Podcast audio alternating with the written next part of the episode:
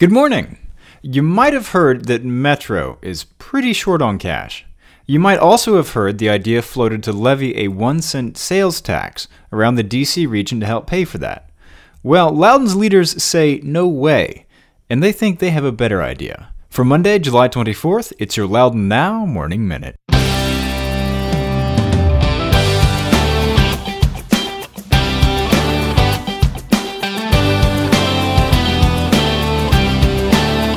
Today's Morning Minute is sponsored by Get Out Loudoun. It's a new service from the Loudoun Now team to help get you out of the house and to explore the county's many ways to get out. Go to getoutloudoun.com for our complete calendar of concerts and events.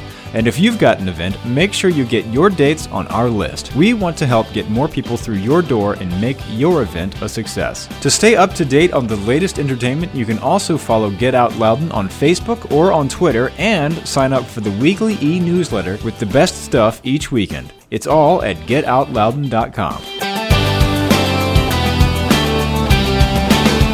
Thanks for being with us. I'm Renss Greene. Here's the news that's not news anymore. Metro has some money problems.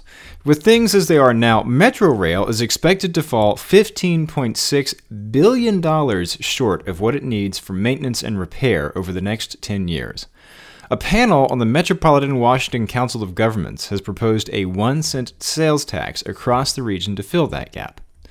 The problem is, just because of the way the economy is shaped around here, a sales tax would put about half of that burden on Northern Virginia, with Maryland and D.C. splitting the other half.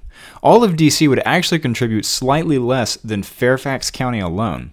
Loudoun, with just three stops and a few miles of track, would be contributing 10% of that revenue. Loudoun supervisors have said there's not much chance of this sales tax actually happening. They say there's not much chance of that making it through the General Assembly. Still, they unanimously passed a resolution on Thursday night opposing the sales tax. But county staffers might have a better idea anyway. Metro is funded in a pretty complicated way. It runs across four governments, really Virginia, Maryland, D.C., and the federal government, and they all come up with that funding in different ways. It also doesn't really have an automatic annual funding source, so, for these reasons, it can't really get a credit rating and sell bonds. Metro has to pay for all of its big projects in cash.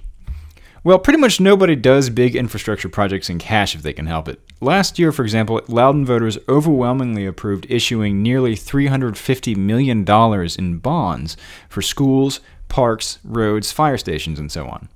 Loudoun representatives at the Metropolitan Washington Council of Governments have proposed a different idea to the sales tax a contract between the Virginia counties and cities that have metro stops to create an entity that can sell bonds.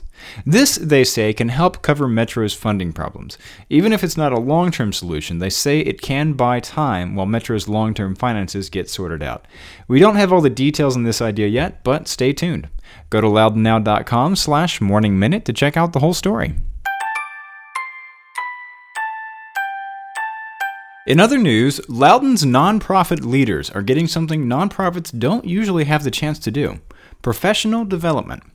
The Community Foundation of Loudoun and Northern Fauquier counties is working with Lee Shields and Associates to provide a year-long training program.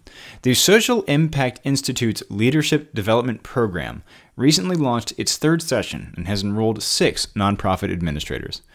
This is the kind of thing for profit organizations do all the time. Amy Owens said she had the idea after talking to a bank executive who talked about the advice she'd received from her executive coach. Miss Owen is the executive director of the Community Foundation for Loudoun and Northern Fauquier counties and realized she would never have that kind of coaching. It was around that time that Lee Shields of Lee Shields and Associates had put together a beta program to do just that for nonprofits in Alexandria. The Community Foundation partnered with Shields and enrolled their first class of nonprofit executives 3 years ago. In addition to the classes and individual coaching in the program, nonprofit leaders can get together to talk and learn from each other.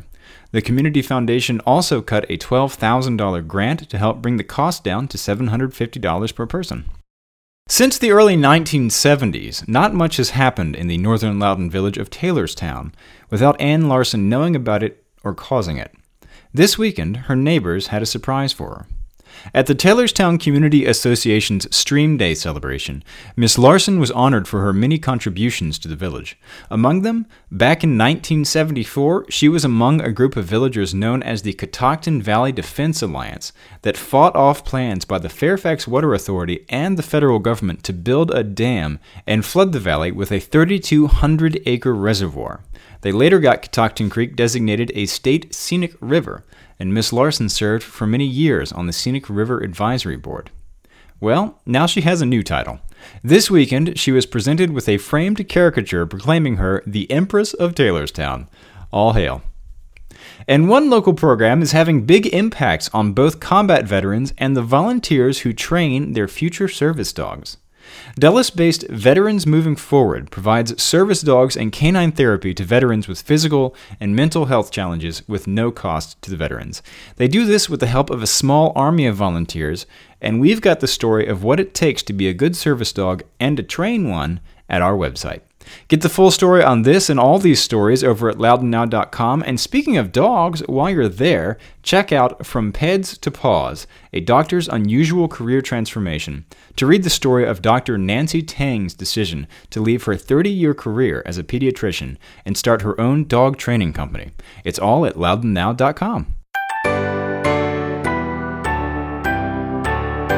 On today's calendar, the Loudoun County Fair starts today at the Loudoun County Fairgrounds.